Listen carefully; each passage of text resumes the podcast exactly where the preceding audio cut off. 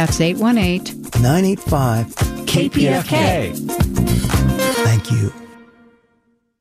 We're in this together. Do your part. Help keep KPFK alive. 818 985 5735.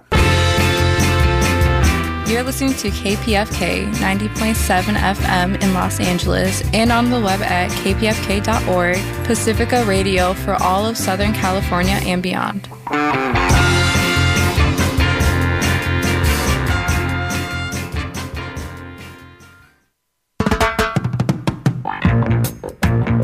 Get up, stand up. Stand up for your right. Get up, stand up. Stand up for your right. Well, good afternoon. Good afternoon, my friends and listeners. This is the Lawyers Guild Show. I'm Jim Lafferty, and along with my co host, Maria Hall, bringing you this week's edition of the show. I hope all is well, staying dry if you've been able to stay dry. Maria, have you been able to stay dry? Oh, I have, but I don't mind going out in the rain. You don't? As long as it's not on the freeway. There you go. There you go. I know you have to tuck that great dog for a walk no matter what. well, right. let our folks know, let our listeners know what they're in store for if they stay tuned, and I hope they do. Yes, yes. Uh, we have a great show again today.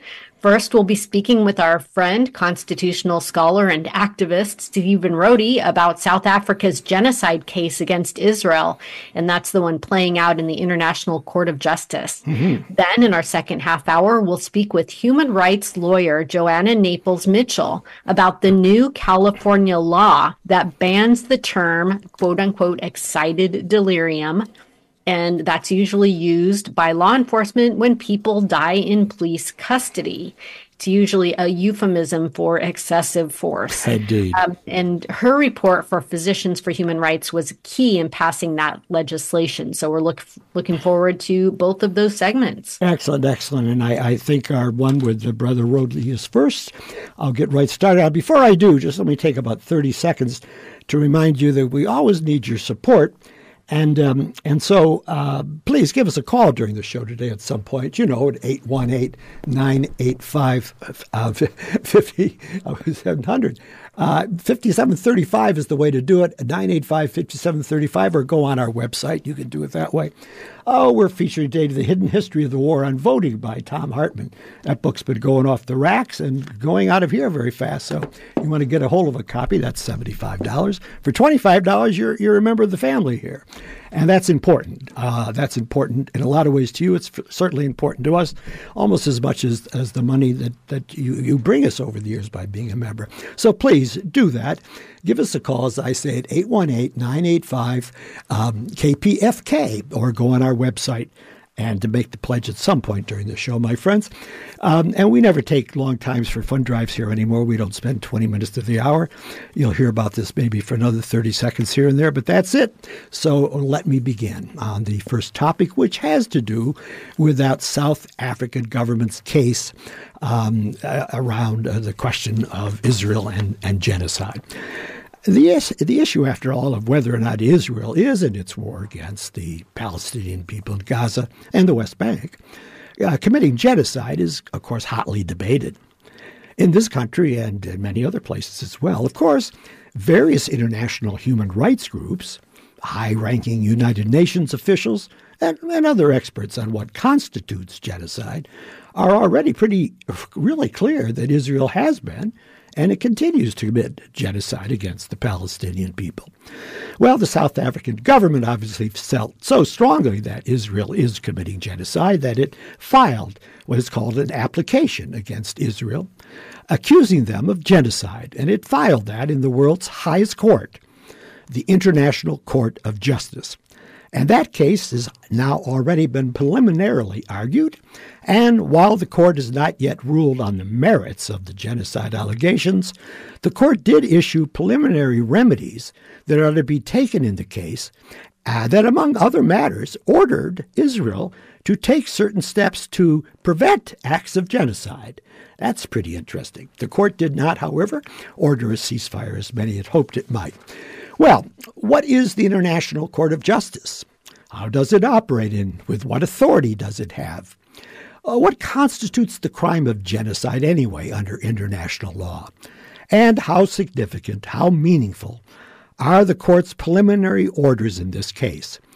Might it help, even though they didn't order to bring about a ceasefire or an earlier end to the war? Well, to help us answer these and other questions, of course, we turn, as always, to our go to expert on such matters, Stephen Rohde. Mr. Rohde is a noted constitutional law scholar and activist. He is the past chair of the ACLU Foundation of Southern California.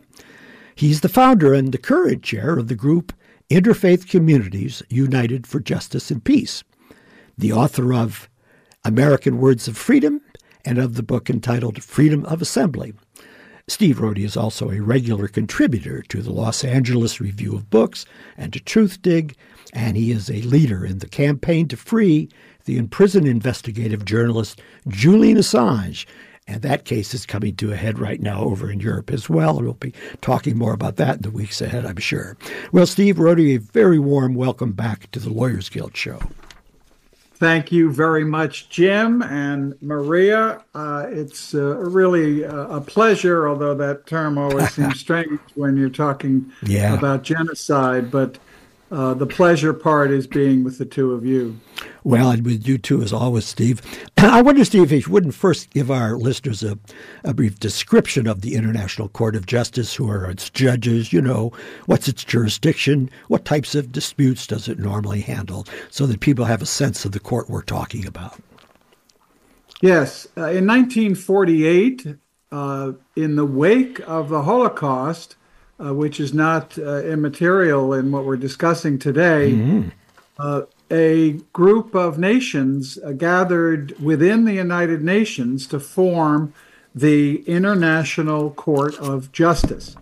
Uh, today, 153 state parties uh, have committed to the Convention Against Genocide uh, in relevant part today, uh, Israel, the United States, uh, and South Africa are all parties to that convention.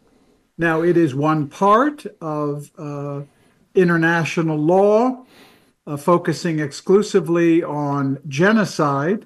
Uh, we may comment later that there is the separate International Criminal Court, mm-hmm. which is currently entertaining proceedings uh, alleging war crimes and crimes against humanity against Israel and Hamas.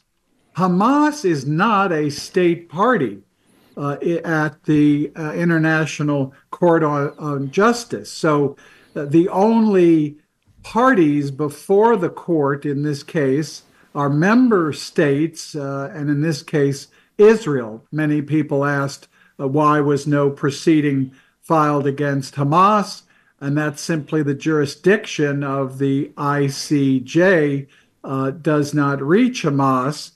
And so, uh, under that court, there are generally 15 uh, judges from all over the world. These are renowned jurists who have served in their own countries and are now serving on the International Court of Justice. Whereas in this case, a proceeding involves parties who were not did not have judges on the court, two ad hoc judges are appointed. Uh, and in this case, a, a, South African judge and an Israeli judge were appointed to the court, uh, making it a court of 17 judges. Uh, currently, the senior judge of the court happens to be the judge from the United States of America, which has some relevance uh, uh, later on mm-hmm. in our discussion. The really key pr- uh, principle is the definition of genocide, and we'll discuss this and we'll come back to it several times. Uh, in essence, uh, under this uh, court's jurisdiction, genocide is defined as any of certain specified acts, quote, committed with intent to destroy in whole or in part uh, a national, ethnical, racial, or religious group.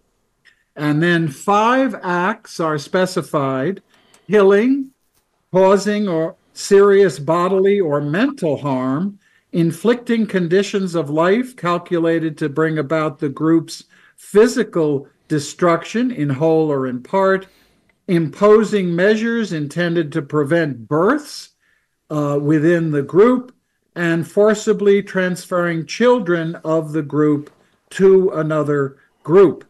So, those are the key principles, and uh, we'll elaborate on those as we go along. Well, Stephen Rohde, what are the central questions that the court was asked to rule on in the South African application against Israel? Yes, this is a good point uh, to divide the court's uh, jurisdiction into its long term uh, plenary jurisdiction, if you will, uh, petitions for uh, genocide, and several have been heard before this court uh, since 1948. they can take years to be heard as evidence is gathered, as testimony is collected, and hearings are held. But fortunately, the court and the convention, in its wisdom, provides for provisional remedies so that a court can act quickly and immediately under certain circumstances. In uh, each area, it has to be satisfied that it has jurisdiction over the parties. It has to examine the question whether there were acts of genocide committed. Uh, it has to look at whether those acts were committed with genocidal intent. Uh, and eventually, it has to look at whether there are remedies that the court itself can order uh, to address uh, these acts of genocide. Well, Steve, um, thank you for that definition of, of the genocide. Um, and but but I guess what I'm asking you is then is so what what must be shown? You've told us the elements of it. What kind of evidence must be presented uh, or suggested it's going to be presented when these opening statements, for example, are made? What must be shown indeed by South Africa in support of its charge that Israel is committing genocide? Yes. So uh, South Africa filed, and this may blend into your next question, but mm-hmm. we can cover it. Mm-hmm. Uh, uh, South Africa on December 29 of last year filed an extensive uh, application, it's called. I would urge everyone listening and uh, others that uh, our voices reach to go to the International Court of Justice website. It's very accessible. Uh, it sets forth the application by South Africa, the answer uh, by Israel, uh, and then eventually the ruling of the court on January 26. I don't think it's incidental that it was South Africa that uh, brought this petition. Uh, South Africa, of course, the victim of apartheid uh, and racial subjugation and oppression, uh, has uh, come out of that period and is acting under the rule of law and as the petition demonstrates, it was moved uh, to file this uh, petition on December uh, 29. Uh, it had a significant uh, burden of proof. Uh, no one takes accusations of genocide lightly on all sides of any political question. but the South African petition was extraordinary in its detail uh, recognizing that we are considering a, a, question of genocide in the midst of the military action that is currently going on. This is not uh, a backwards looking examination of what has passed, uh, but it's a uh, an examination of what is very uh, real and and the people who are suffering. the South African petition opens by recognizing the uh, attacks by Hamas on October 7. Uh, the court's very explicit, uh, although Hamas is not before the court in describing those attacks, uh, the viciousness of them, and the taking of hostages. In fact, uh, eventually the court, although it couldn't order anything uh, directly to Hamas, uh, does recognize the plight of the hostages and, and calls for their immediate release. In this context, the court had an interesting uh, challenge. It was not going to and wasn't asked to make a ultimate finding of genocide. It was in this area of provisional remedies. And so there's a very important term uh, that's introduced at this stage, which is plausibility. Has a plausible case been made by South Africa that um, Israel uh, in uh, Gaza uh, is engaged in genocide? Now, genocide itself, I've defined it, but there are separate violations, uh, not only committing genocide, but uh, a party is ordered by its accession to the convention to prevent and public, punish uh, acts of genocide, uh, as well as to not engage in the incitement to uh, genocide, which becomes uh, very relevant uh, in this case. South Africa alleged that there was intent on the part of the government of Israel to commit genocide or these subcategories. Uh, they cited extensive evidence first of the uh, acts in the Gaza Strip. What is Israel doing?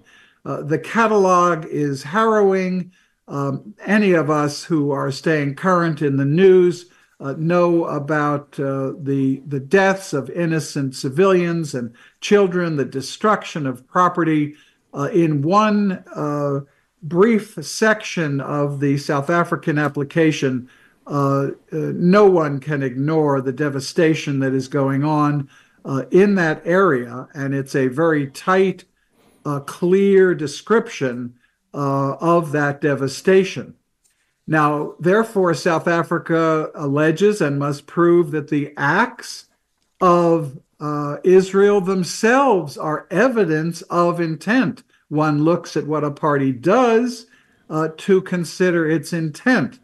But the burden is greater, and South Africa met it by alleging what uh, Israeli officials uh, have said about their intentions, their dehumanizing language, their intent uh, to eliminate uh, Palestinians. Those quotations are there. They are in both the um, petition, the application by South Africa, and eventually in the uh, ultimate decision, which we'll uh, discuss in a moment. So that was the burden of South Africa. It put together an extraordinary presentation uh, of that uh, evidence as it could gather it so far without having access to Gaza itself. And that set the stage for the hearings uh, that were held in this case. Mm-hmm. Well, and and as you uh, as I said, and I think you said as well, Steve, during the course of our discussion so far. Uh, late in January, following these initial arguments, and I, I would double down on what you said, Steve. Include, uh, encourage people to go to their, uh, you know, to the uh, internet, to the websites and what have you, and look up. it's easy to find the case and and listen um, where you can to some of the opening statements. Um, quite extraordinary. Um, uh, as a as a lawyer, I was particularly impressed. I have to say, uh, not, not, simply given my bias, but the level of, preparation of preparation of of what the uh, South African government's lawyer said in, that, in those initial in those initial. So listen to those folks and hear hear that'll give a good sense of what this case was about. Uh, and also now, as as Steve Rohde has explained, uh, they have the ability to issue provisional orders because it will take some time to thoroughly investigate the whole matter and come up with a conclusion. Indeed, that could be a year or two or more away. So, um, tell us about that. I mean, I've already mentioned that a lot of us had hoped that they'd call for a ceasefire uh, as a preliminary order. They did not do that, but they did a number of other things. They they ordered another a bunch of other things that were quite significant, weren't they, Steve? Tell us about those. Yes, and I want to combine that with a brief discussion of the oral arguments on yes. December 29. It was a two-day hearing. Uh, anyone uh, that even has the slightest interest, and, and everyone should have the greatest interest in this matter. Uh, South Africa used a series of lawyers. They they articulated uh, their case. They summarized it. Uh, this is uh, different from uh, oral arguments uh, any of us may have participated in in the United States or observed. the court, the judges asked no questions. each side used multiple lawyers to present their case. On the second day, Israel's lawyer presented their case and anyone can uh, hear and read this for themselves. Uh, it was, uh, uh in large part, an ad hominem attack on South Africa. Uh, the Israeli lawyers uh, called South Africa the legal arm of Hamas. they belittled South Africa's contentions. they attempted to shift blame away from themselves. Uh, they uh, did a degree of whataboutism uh, toward other uh, uh, alleged genocide around the world. and they seriously made an effort to undermine the allegations of intent.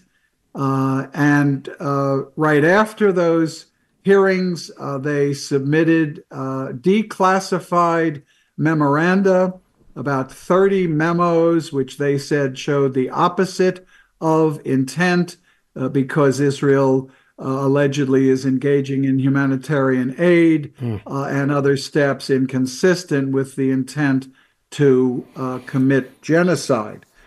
But uh, if it's appropriate for me to turn to the opinion of the court. Yes, yes. On uh, January 26, 15 judges uh, including the United States judge, agreed with all aspects of the uh, opinion and the remedies, the provisional remedies that were granted.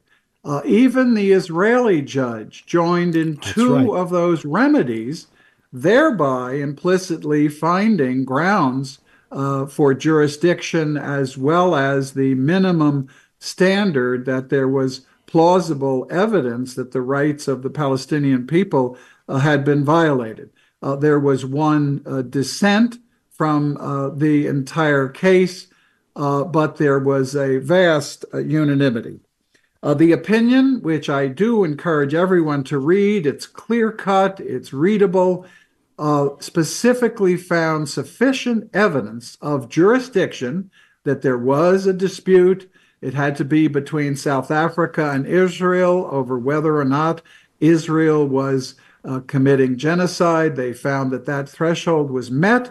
They then went on to catalog the acts of uh, genocidal conduct, which could be eventually found to constitute genocide, and they met the um, plausible standard that was sufficient at this stage uh, to implement provisional remedies.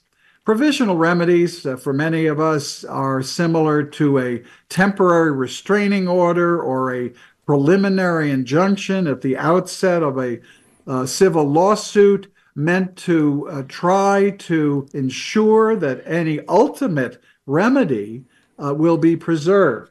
So the court issued a series of uh, six uh, implementations and I found it interesting that they specifically ruled that Israel should decease from the killing of members of the group. Uh, many have said this was not a ceasefire of military actions, but, yeah. but the very first act was to stop killing members of the group, to stop causing seriously serious bodily or mental harm to members of the group to stop deliberately inflicting on the group conditions of life calculated to bring about its physical destruction, uh, and to impose measures intended to prevent uh, births within the group. Um, they uh, Israel was ordered by a vote of uh, 12 to 2 uh, to ensure immediate uh, military does not commit any acts described above by a 16 to 1 vote, with the Israeli judge joining.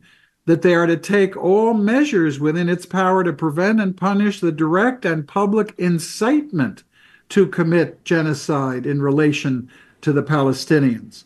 And in another 16 to 1 vote, uh, they were ordered to take immediate and effective measures to uh, preserve the needed basic services and humanitarian assistance to address adverse conditions of life facing the Palestinians in the Gaza Strip. They were ordered not to per, to uh, destroy any evidence, and they were ordered within 30 days to report back to the court um, on their compliance with these orders. So, Steve Rohde, um, unfortunately, we are running out of time quickly, but we want to get in there. Um, so, apparently, it'll take a good two or three years before the court makes its final rulings. Is is that your estimate?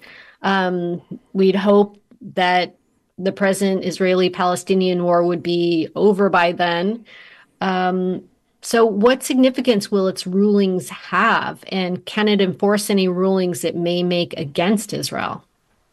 Yes, this is very important, and I'll try to be brief.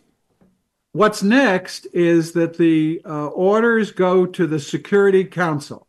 The court itself has uh, no no police force, no enforcement mechanism. It goes to the Security Council.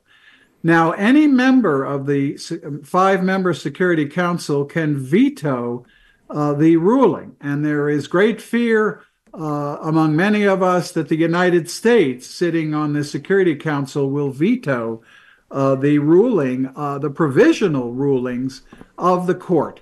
But I, I want to be sure we fit in today uh, to a concept I think very few people are aware of, which is the Uniting for Peace alternative that the General Assembly has. Yes. In 1950, of all countries, the United States passed, uh, moved, and it passed the UN uh, that if the Security Council is deadlocked because of a veto, if there is a threat to the peace, breach of the peace, or an act of aggression, then member states can take collective action, including in the case of a breach of peace or act of aggression, the use of armed uh, forces when necessary to maintain or restore international peace and security.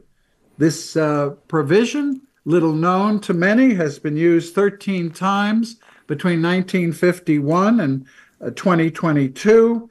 Uh, it's even been used in 1980 to call for the unconditional and total withdrawal of Israel from territories occupied since 1967. Uh, it's very important that we know that that exists.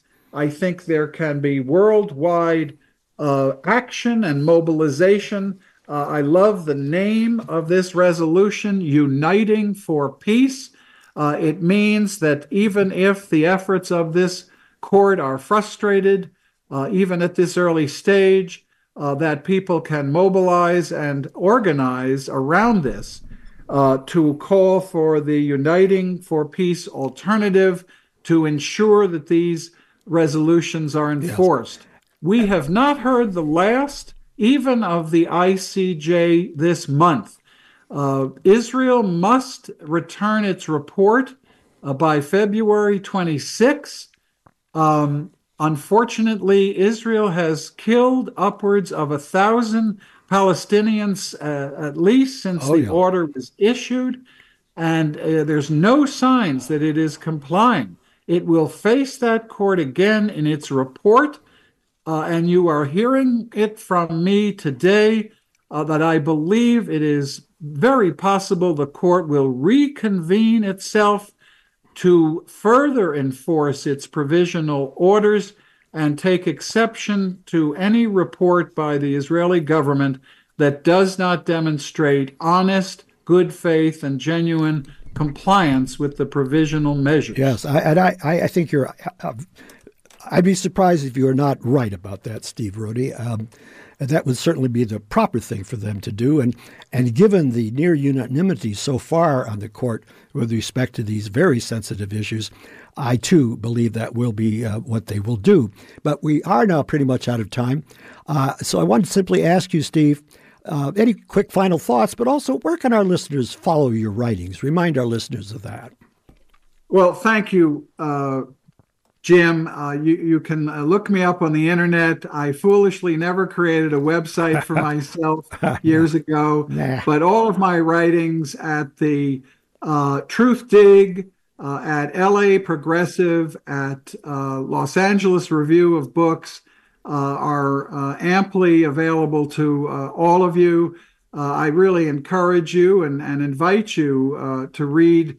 Uh, I think free speech, you know, is one of my important issues. And free speech today is, is being trashed on college campuses as uh, pro Palestinian speakers are being canceled and student groups are being canceled. Indeed. It's a very dangerous uh, situation that itself uh, deserves the three of us uh, revisiting on a future occasion. Oh, we'll do that. We, I assure you, we will do that as we've done it with you before here on this on this show.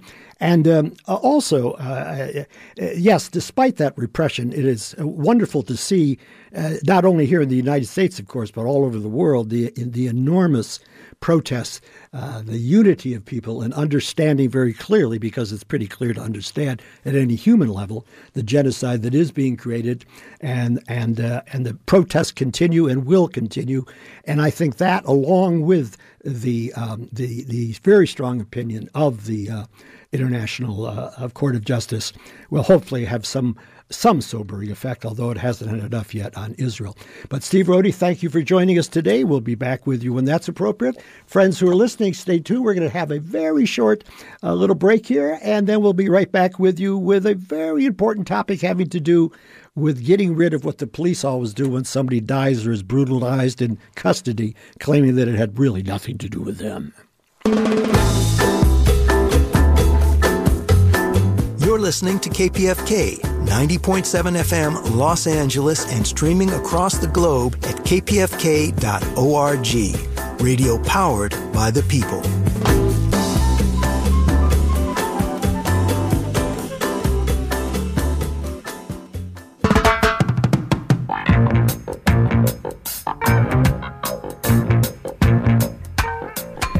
And as promised, we were quickly uh, with that uh, pause. We're right back with you. The Lawyers Guild Show, Jim Lafferty and Maria Hall, the co hosts. Uh, and we just spent the first half hour talking about the South African uh, genocide case against Israel. Uh, and now something much, much closer to home, also involving violence, um, having to do with the LAPD. I know that shocks you. Um, and we're going to get to that in about uh, 30 seconds as well. But I, I want to remind everybody again that um, uh, we don't spend much time now during our shows pitching for your support, but, but that doesn't mean we need it any less. It's not like we suddenly got flush. Uh, in fact, uh, quite the opposite is true, but we're living such a critically important time. We just felt it was important not to spend so much time on Fund Drive, trusting you, if you will, our listeners, to nevertheless pick up the phone and call us 818 985 5735 or go to the KPFK website and you'll find out the many ways we say thank you when you do.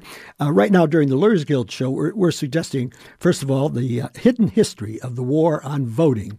Who stole your vote and how to get it back? It's a New York Times best-selling uh, book by Thom Hartmann, one of the programmers here. Uh, that's for $75, $25 you're a member. And that's that's as valuable to us really as anything because then you're really part of the family here. That's so critically important. We're part of the. We, this is an integral part of the entire progressive movement in L.A.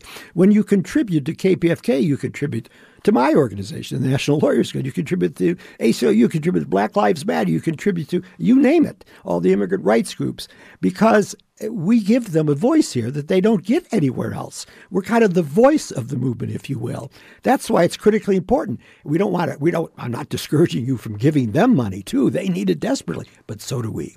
So, so do that. Become a member, pick up this book, go online, look at all the wonderful uh, gifts you can get when you donate amounts for for the uh, Greg Palast, who we have on the show often, his wonderful books, his wonderful CDs. 818 985 5735 is the way to do it. I'm right about that, am I not, Maria?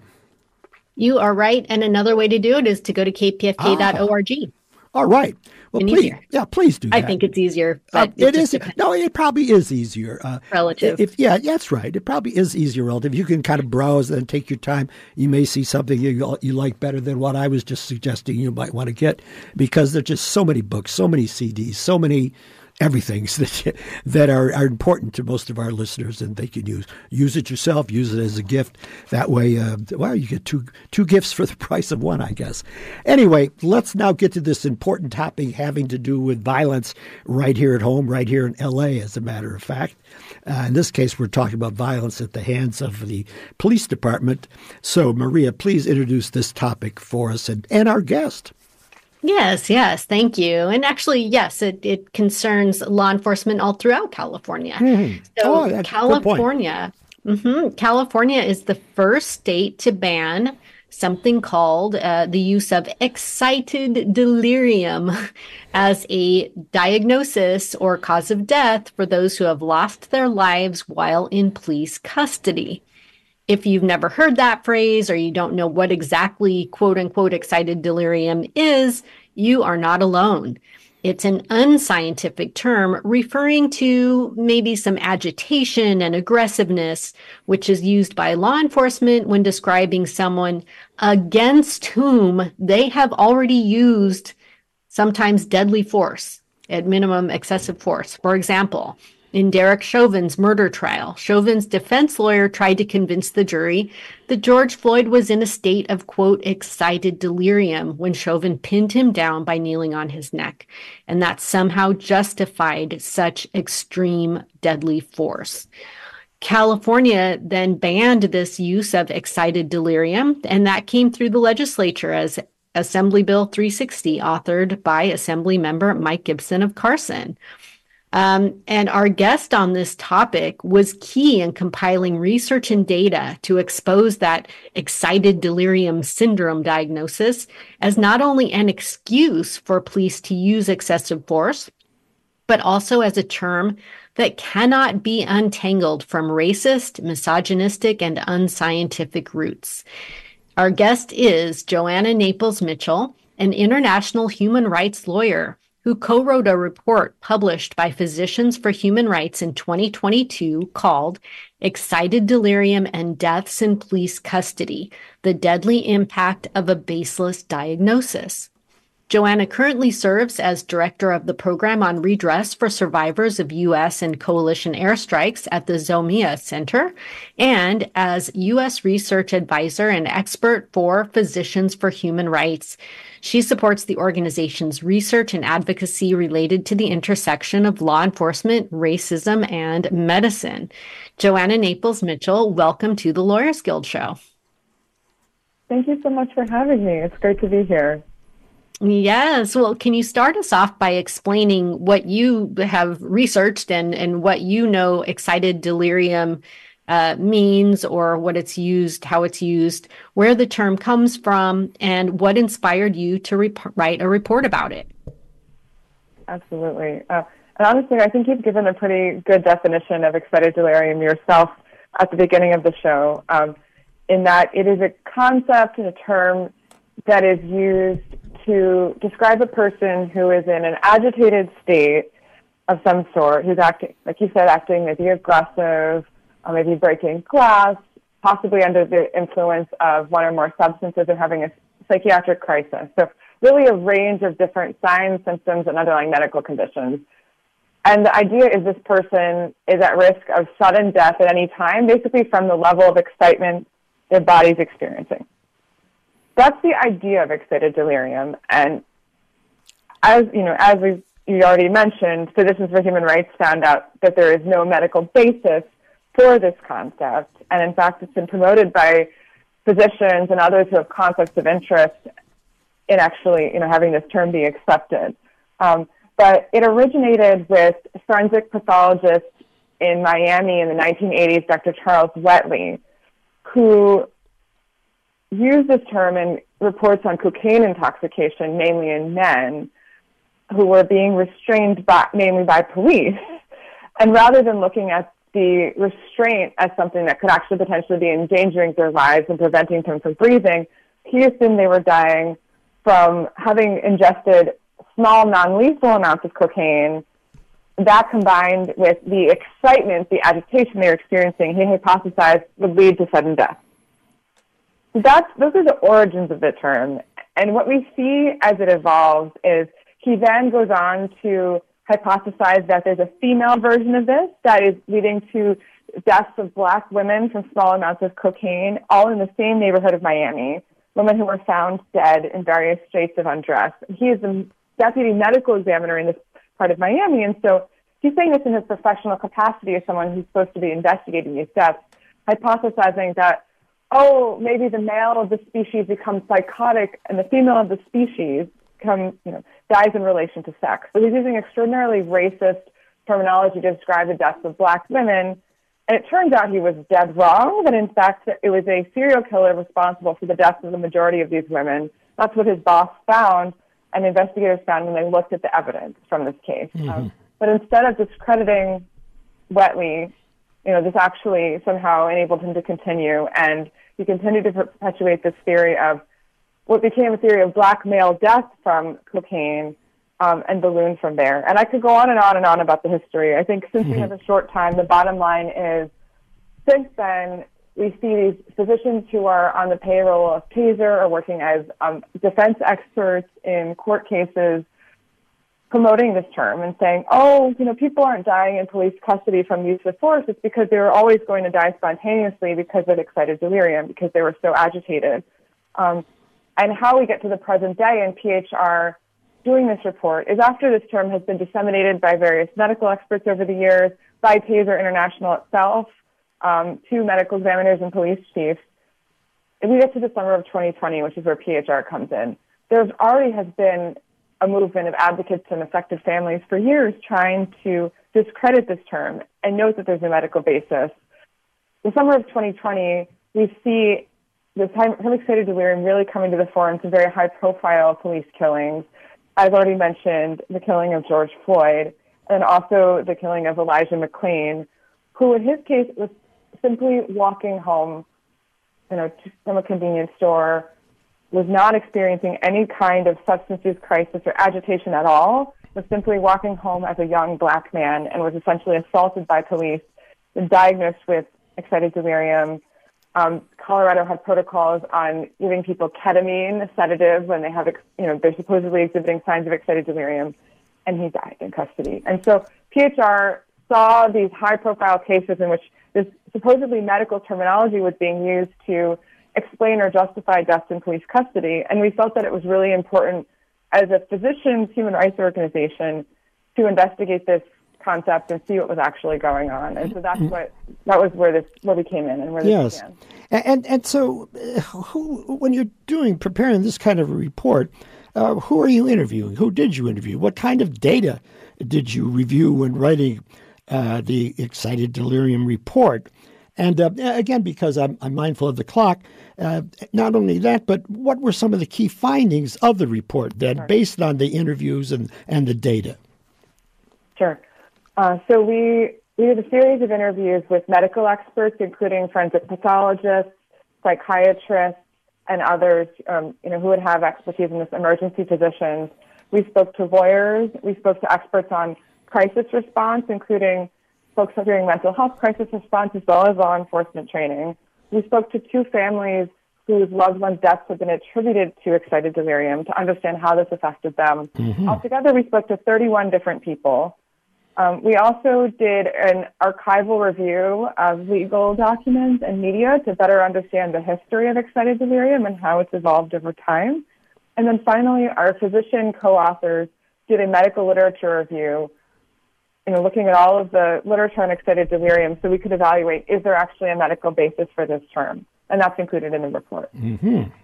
In terms of our key findings, we found that excited delirium cannot be disentangled from the fundamentally racist and unscientific history that I described to you. It's, you know, it's not included in the International Classification for Diseases or the Diagnostic and Statistical Manual of Mental Disorders. At this point already, it's been disavowed by the American Medical Association, the American Psychiatric Association. This is two years ago when we published the report. We found the medical literature that our physicians reviewed was of poor quality with homogeneous citations. Um, that there were these conflicts of interest that were not disclosed, including you know, TASER and defense experts. There's no consensus on the definition, and it's been disproportionately applied to black men and relies on racist tropes. Hmm. Um, and so that's, you know, that's the bottom line there. There's just no basis for this concept. It's extraordinarily harmful and needs needs to end. Hmm.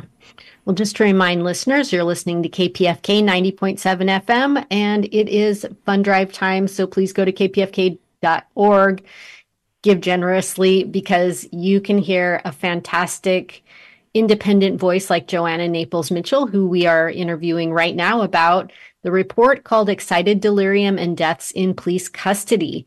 So, Joanna, can you tell us? Um, I know the report concludes with some recommendations. Um, can you summarize some of those for us before we go into how California is now the first state to ban this, the use of that term? Absolutely. Uh, so, our first targets in terms of advocacy for the report would be two medical associations who have long lent credence to this term and endorsed it over the years the American College of Emergency Physicians and the National Association of Medical Examiners. We called on them to reverse their positions on excited delirium, to look at the actual medical evidence and conclude that, in fact, there was no basis and acknowledge this racist history that I've mentioned. Um, and I'm happy to report that both organizations have, in fact, in the past year, rejected excited delirium. Um, and in particular, the American College of Emergency Physicians had a notorious white paper in 2009 that had endorsed the concept, but that was written by a, a number of physicians who actually did have conflicts of interest. Um, they've since rescinded that white paper and said it's no longer valid, should not be cited in court. So those are two recommendations that have been you know, implemented. We're excited to engage with those associations more to ensure their membership understand these policy changes, but tremendous progress there. We also, you know, call on individual physicians, including medical examiners, other death investigators who may not be physicians, like coroners, to ensure that they're not using excited delirium as a cause of death, and similarly call on other medical professional health associations to disavow this concept, many of which have since the report came out.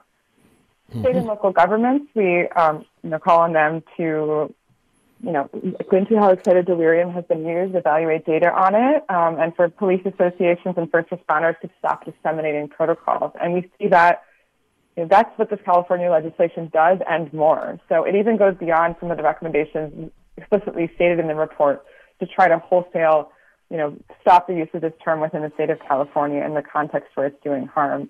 We also recognizing that often this term is being used in the context of a police response to someone in a mental health, behavioral health crisis. We call for better resources, non-police resources to respond to people in crisis and specifically greater investment in alternative models of crisis response where health professionals and social workers are leading and not law enforcement. Um, so those are some of the key recommendations, I think, especially applicable in the context of California. Well, and and again, as a excuse me, as a former trial lawyer, I, I'm I've been thinking about how the, the, practicality of this. It would seem pretty damn strong. Uh, if it's actually banned um, uh, in uh, as as a legitimate diagnosis, then it would seem to me that when the police in a trial where somebody has died in custody uh, won't be able to use it or won't be able to, uh, frankly, use it at all. The, to the extent they would bring on experts to try to say, in our judgment, the person probably died because of uh, excited delirium. That's been banned in California. So it would seem as though um, that defense uh, no matter how the defense would try to bring it into trial, would no longer be available. I don't know if you're in a position to comment on that or not, but I'm just offering my own view on it. I would think that's the case. Uh, do you know anything about that, or is that your assumption as well?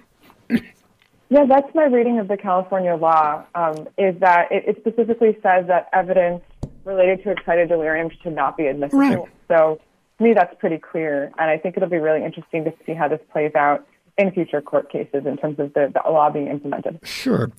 Well, all right. Now, do please tell us a bit about how Physicians for Human Rights, a wonderful group, Uh, what about persuading California to be the first state to ban uh, excited delirium? It's no secret that um, getting uh, any legislature, even one supposedly as liberal as the California legislature, to take an action uh, that strikes the kind of blow at police misconduct that, frankly, this bill did and does. Um, suggests that they were pretty, not only were they obviously effective, but they overcame some pretty great odds. So tell us about that. Who who pushed it? What was their strategy? How difficult was it to get uh, uh, to get the, the, the legislation passed? Well, I will say it was a remarkable coalition effort um, that was led you know, by the legislators who worked on this, as well as the family of Angelo Quinto, who have been just tremendous advocates in California for so many policy changes after experiencing an unbelievable loss themselves. So they were really instrumental, in my view, in getting this passed. Uh, what PHR did was, of course, uh, we put our report out there as a resource so that advocates could look to this and mm-hmm. introduce legislation or you know push for police departments to change policies. Um, but we did work with an organization called the Surveillance Technology Oversight Project, which is based in New York, as well as the organization Campaign Zero, to draft some model legislation, um, kind of based on New York law.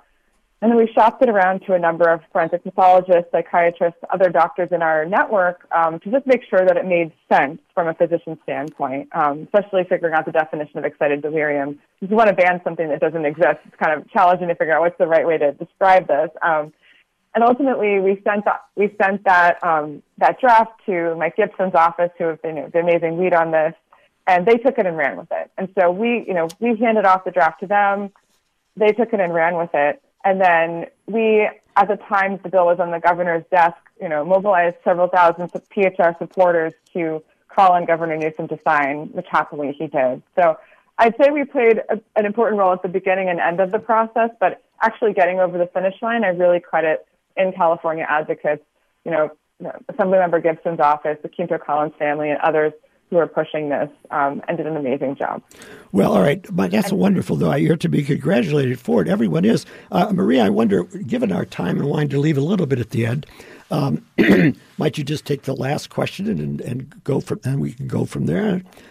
Sure, sure. Yeah, I did I did want to make sure that listeners know where to read the excited delirium and deaths in police custody report and how they can get more information and maybe especially if you're listening from other states, how can we get such a law passed in other states, not just California? Mm-hmm. Amazing. So, first of all, um, if you want to read more about the report, you can go to phr.org um, and actually, you'll see we've got a, a, recent blog post on our website about excited delirium because we have a new initiative with the organization Campaign Zero, where we have a resource website for advocates, for community members who want to take action in their community. So if you go to endexciteddelirium.org, it will give you kind of an overview of the, the term, how it's been disavowed, and then we have a take action page that um, you know, we'll show you, give people ideas for what they can do, including contacting local officials, contacting local police oversight boards. I should note in California, in addition to the, the, the law change, we also have the Bay Area Rapid Transit Police Department was the first police department nationwide after our report came out to change its policy and this is disavow excited delirium. Their oversight office played an amazing role there. And there's a private company called Lexipol that also that you know runs police trainings, trainings all across California they've also changed their policy now. So California is really the leader in this nationwide effort to ban the concept. Um, and we're hopefully seeing other states starting to follow suit now. There's momentum and news reports about Hawaii and Colorado, and I've heard rumblings of a couple other states too. We'll see, you know, when there's public public news about other states. But I think it really is about citizens taking action here. The bills we've seen in these other states are in response to local cases where someone dies in police custody and their death is attributed mm-hmm. to excited delirium. Right. You know, in Colorado, yeah, Elijah McClain, so you know, so salient. Um, Hawaii, similarly, it's an impacted family who's leading this effort. Well, this is really big stuff, and, and I can't thank you enough. Maria? Thank you so much yeah, no, really, this is uh, this is big stuff, and and I'm proud of California, and and my hats off to you and all the people who worked on it. So, really, uh, Joanna Naples Mitchell, thank you for your work. Thank you for being with us here on the Lawyers Guild show today, and um, and you. perhaps we'll talk to you again, I'm sure. Keep up this great work. bye bye. Thank you for what you do. Sure, thank you. Well, all right, we do have just a, a a couple of minutes left, but I did want to uh, say that we do need your support, friends. Let me just, if I might, um, uh, uh, try to develop a little further the, the idea I was presenting uh, earlier at the show. Uh, uh, when you contribute to KPFK, not only do you ensure that we stay on the air because uh, you know it's very tough these days with all the competition that's out there from uh, less uh, less pleasant sources, shall we say, uh, to keep a station like this on the air. The government doesn't like us; we don't get government money. Uh, the only people who like us are are the good progressive human rights believing people in the country and here in Los Angeles when it comes to our station. And therefore, we're part of the whole progressive human rights movement in Los Angeles, is what I was saying. And we people don't often think of it that way. Um, they think, well, I've given money to the Lawyers Guild. Thank you for that. But uh, Lawyers Guild needs your money. But so does KPFK. I've given money to uh, Black Lives Matter. Well, thank you very much for that. We are a big supporter of Black Lives Matter, in fact. But we need your money here at the station as well. Or I've given to immigrant rights groups, whatever it is. They're the first to tell us. They understand the role we play. When we show up at a demonstration, oh, thank you for talking about our demonstration. More people are here because you talked about it. Thank you for talking about we need uh, money for, we need more people on the buses to fill those buses going to the demonstration somewhere. Oh, thank you for having our chief organizers on. There were so many more people at our, our meeting now. We have more people working in the community about what's going on there with the police or with the landlords or whatever it might be. So we are part of the movement. We're the voice of the movement, if you will. And therefore, it's just as critical to keep us afloat as it is to keep these wonderful movement groups afloat. All the wonderful groups that are demonstrating in the streets now about what is going on in Gaza. Yes, yes, yes. We're big supporters of that. Uh, I've given money to. I, I suspect. I suspect uh, Maria has, uh, knowing Maria, but this station, independent of that, needs your support too, so that we continue to play the part we play. We don't march in the streets, we get people into the streets. We don't sue the landlords, we bring you the voices of people who do and tell you how to do it, etc., etc., etc. So please, my friends, give us a call at 818 985 5735, or as Maria Hall says, hey, it's easier to just go to the website, kpfk.org. You'll see all sorts of ways we say thank you. Uh, you know, right now, we hey, pick up The Hidden History of the War on Voting by Thom Hartmann, $75. A membership of $25, I think, is, is wonderful. If you're feeling pretty flush these days, a lot of people still don't have much money. Feeling pretty flush, well, give us a thousand, give us 500 bucks, become a, a sustaining member. You can find out how to do that at our website. Maria, am I right about all this? Yes, and not to mention the fact that everything is going subscription service. Yes, that's true. Too. Please, we need to keep the airwaves free. We need to keep independent voices out there for everyone. So if you do have a little bit to share, we can all pitch in just a little bit and it then it keeps it going. Yeah, no, yeah, that that's what it is, my friends. it doesn't cost a fortune. Um, but it is just you. When we say we're public radio, when we're we're the only public radio station in town, of which what I'm saying is true, by the way, in, in large measure. Uh, and so, uh, and we don't take government, we don't take corporate money and all that kind of stuff. And that's fine. They do it. They do some great stuff for public radio. This is a movement radio station. This is a station on behalf of humanity and human rights and civil rights and ending racism, sexism, and all that. And therefore, we're part of that movement. We depend on you. The movement wants you to contribute to us. They do the best they can to keep supporting us too, as we support them. We're sisters and brothers in this together, and you're part of that family, the KPFK family. So give us a call. Give us a call. Uh, go on our website, find out how you can contribute, contribute as much as you can, um, and keep doing what the song says, because we'll be right back with you again next week. Uh, and we hope to keep coming back for week after week after week if we have enough support. Uh, so until then, this is Jim Lafferty and myself, myself and Maria Hall saying, please uh, stay healthy, uh, stand up for your rights, and we'll be back with you next week. I know you don't know what life is really worth. It's all that. I was turning the radio dial in the car, trying to find something other than uh, the usual dribble and fluff and nothingness on the rest of the airwaves. And I just uh, stumbled across KPFK, and I was just drawn to it like a magnet. And I was just, listening to it intently. And all of a sudden, I said, I, I have got to pull off the freeway here. I found the nearest telephone booth, uh, called my wife, and said, You have got to turn on 90.7 FM. I will talk to you when I get home. This is incredible. What I noticed was different right away was that people were being interviewed at length. And when they were talking about the purpose for the station, the reason for being was to promote understanding among peoples of all races and, and uh, from all countries and all classes, and to provide information about the events of the world that were not reported or not reported completely or in depth by any of the other major news outlets, uh, broadcast or print. And I just thought that was phenomenal. And I, I've been blessed ever since. That's what is good about KPFK. You do get it that it's the people, not the manufacturers that are selling us all the